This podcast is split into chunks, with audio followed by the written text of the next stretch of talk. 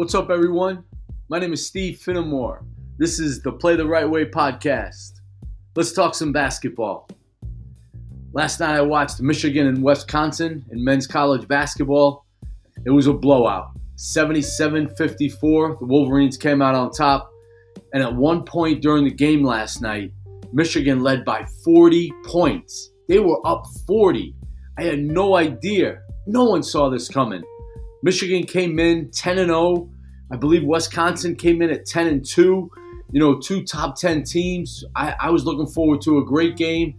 And you know why it happens. If you've coached or if you've played long enough, you know you've been in one of these kinds of blowouts. It was unbelievable. The energy, the fight, the defense, the ball pressure that Michigan brought right from the jump. I mean, I saw them D'ing up early, and Wisconsin was struggling to score. They were struggling to move the ball. You know, I didn't see much of the swing offense last night. I didn't see the ball going side to side. I give Michigan a lot of credit. They were aggressive throughout the whole game, all 40 minutes. Wisconsin shot 30% from the floor. Unreal. Mike Smith, Michigan point guard, had 16 points and 6 assists. I really like him. I also love Wagner. I love Isaiah Livers. Of course, Austin Davis coming off the bench with Brandon Johns. Shonday Brown came off the bench for them. He played really well. And the big fella, Hunter Dickinson, he's another one. Eli Brooks. Michigan's a tough team. They're 11-0 right now. They're one of the top three teams in the country. I have Gonzaga at 1, Baylor probably at 2, and Michigan for sure at number 3. Let's see what else. Last night, Alabama and Kentucky. Nate Oates' team came out on top 86-65. Bama is in sole possession of first place in the SEC. They came in tied with Kentucky last night. Bama was 4-0. Kentucky was 3-0. It's the worst home loss under John Calipari at Kentucky. And it snaps an 8-game losing streak for Alabama at Rupp Arena. The Crimson Tide shot 14 for 30 from downtown. I love John Petty Jr. for Alabama. He's a great player. He plays with a lot of energy. He's all over the place at both ends of the floor. He's a great finisher. Alabama, I checked out this stat. I went to a website to look at their last few games. When they attempt 30 three-point shots or more, they are 7-0 tonight. 30 or more threes from the floor, they win every game. They are 7-0 this season. Let's see, last night Dan Dockage was talking on the Michigan game. He was working that game against Wisconsin, and he talked about the importance of the assistant coaches. It was amazing, all the details he was giving. He knows Michigan's entire staff. He knows what their jobs are. Dockage has been a head coach, so he understands it. And I think sometimes the announcers drop the ball when they don't talk about the assistant coaches on different staffs. I think it's so important.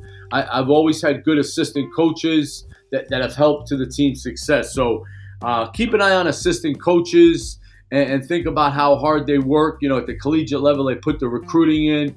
You know, during the practices, they're working nonstop. So it's a tough gig. I know some places, some guys get paid pretty good, but then there are other places where the assistant coaches, you know, just barely get by. I tell you, back in 2005, when I was an assistant coach at St. Peter's College in Jersey City, New Jersey, it was my first college job, and I was in basketball heaven for the whole season. Unfortunately, I only lasted one year there. My head coach, Bob Leckie, who gave me the opportunity, stepped down. John Dunn was hired as the head coach. He came in. He kept me on. He actually interviewed me, and he rehired me. But I decided to come back to Michigan and apply for a junior college job. So I was making $30,000 for the year. And you know, I didn't care, man. Like I said, I was sleeping in my sister's basement. The tough part was my wife and daughter stayed home. They stayed back in Michigan here in East Lansing. So I was without them for a whole season. So that was a tough job.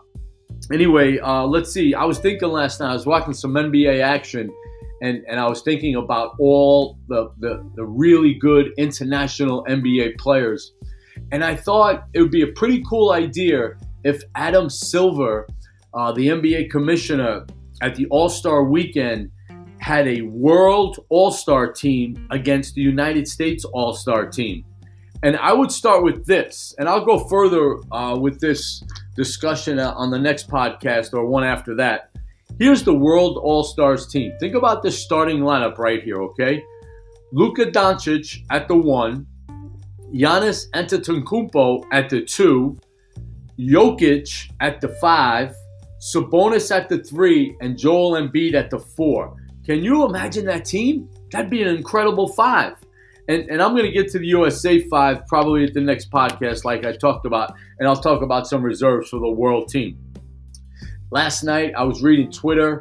Someone posted a great quote from Nick Saban following the national championship win. Saban was talking about his current team, and he said, "We didn't have any issues at all this year.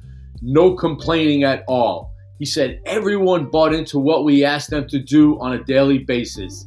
This is just the most together, committed group I think I have ever been around," end quote. I thought that was an amazing, amazing quote, talking about everyone bought into what we asked them to do on a daily basis. Isn't that a dream for a coach, for everyone to buy into what you're asking of them, and no complaints, just doing your job every single day, because that's the most important thing when it gets down to it. Last night I was watching Michigan's bench, the guys, not playing that much. They were so excited for the guys out on the floor. They were jumping up and down. They were doing these funny cartoon moves. It was pretty cool. They were clapping each other 5. You have to be happy for the person in front of you. The guy or gal that's ahead of you, in the pecking order, the one who makes a little bit more money than you. Maybe you got to do a tougher job than they do. But you know what? Make someone's job, make someone's day a lot better. Be a positive influence. Let's get rid of all this negativity, especially in sports.